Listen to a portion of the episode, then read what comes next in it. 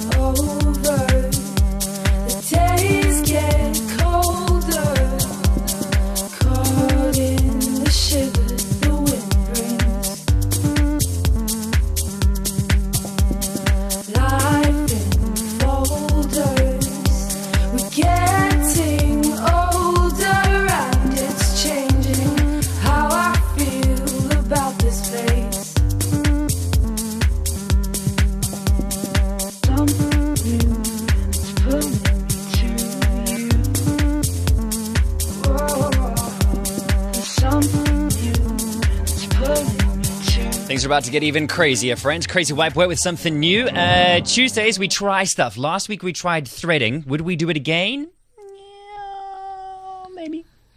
Well, you want my opinion whether I'd do it again? I'm just giving mine. You can share yours if Can't you like. wait.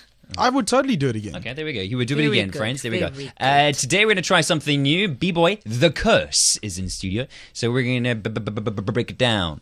Let's just be honest here. When you say we, you mean you, TK, and Dev. I forgot. Yes. I forgot to put in some pants, and my skirt is just not negotiable. we like that. Okay, so it's just Dev and me then. I've got a bum ankle. Okay, so it's just me then. Ach nee man, sure. I'll do that I'll quick be step. trying it on Tuesday. I'll do You the look quick at my step. net sitter. Yeah. I'm gonna stand behind the banner. All right, practice traffic. my moves. We've got to get people home. Of course. Good Hope FM. Traffic. On the M3 northbound, roadworks is causing traffic restrictions towards the Ladies Mile Road exit. There's only one lane open, so you can expect heavy delays. On Delaray Road, southbound, roadworks is causing queuing traffic between uh, Parow Centre and uh, Robert Sobukwe Road. Traffic lights are out at Herengracht and FW de Klerk Boulevard. And on the trains, the Wellington line has delays of 40 to 50 minutes uh, due to faulty points in Wellington. On the N5, northbound congestion between the N2 highway and the N1 Koeberg interchange. TK, Good Hope FM traffic. This is Good Hope FM News. Good evening. Journalists and the public have been blocked from attending a meeting of Parliament's Committee on Energy. A forensic report into a 14 billion rand loss incurred by the state-owned oil company Petro SA was being discussed. Committee Chair Fikile Majola sent journalists packing after announcing that MPs would be getting a legal opinion on whether the meeting would be closed. After more than an hour, the meeting was closed and continued. The Department of Defense and Military Veterans says internal investigations have uncovered irregular expenditure involving more than 100 million rand. Appearing before Parliament's Standing Committee on Public Accounts in Cape Town, Minister Nosiviwe Mapisa Ngakula said the financial mismanagement occurred over the past three years. These are matters which we investigated because a whistleblower pointed to some irregularities which were occurring within the Department of Military Veterans. We then decided to investigate all of these matters.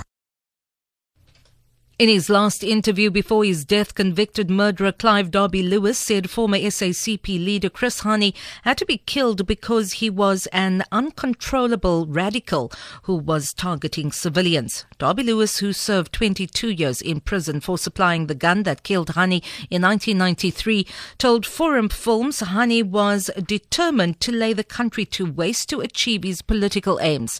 In the interview, Derby-Lewis said he was opposed to former President Nelson Mandela's release from prison in 1990 because he refused to renounce violence. Derby-Lewis died of lung cancer on November 3rd. He was 80. Western Cape traffic officials are using a stop and go system on the N7 near Citrusdal and Piketberg after a truck overturned in the Piekenierskloof Pass. The road was earlier completely closed to allow emergency workers assess, access rather to the trapped driver. Provincial Traffic Chief Kenny Africa says the driver has sustained serious injuries. Medical and rescue personnel freed the driver from the wreckage and currently the road is still closed but we are making use of the stop-go situation in the past seeing that the police are still busy with the investigation. The University of the Western Cape says most students have opted to write their examinations this year despite ongoing fees must fall demonstrations. The exams are being written at four of off-campus venues amid strict security measures. Last week, a group of protesting students unsuccessfully attempted to derail the exams. UWC spokesperson Luthando Tyhalibongo says there's been no disruption since exams began a week ago.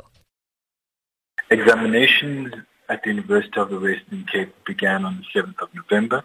Exams have been successful thus far. There's a turnout of between 60 and 90% for the different exam papers. Examinations are being written now in November and students have the option of writing in January 2017. On the currency markets, the rand is trading at 14 rand 22 to the US dollar, 17 rand 66 to pound sterling, and 15 rand 25 to the euro. Gold is trading at $1,220 an ounce. The price of Brent crude oil is at $45.68 a barrel. For Good Hope FM News, I'm Vanya Kluter-Collison. Good Hope FM Sport. Your top stories at this hour. Etzebeth opts for rest after the tour. France inbound for the Boks for 2017 and yet another failed drug test in boxing. Find out who around 5.30. At the next intersection, turn on. Back to the music. This is Good Hope FM.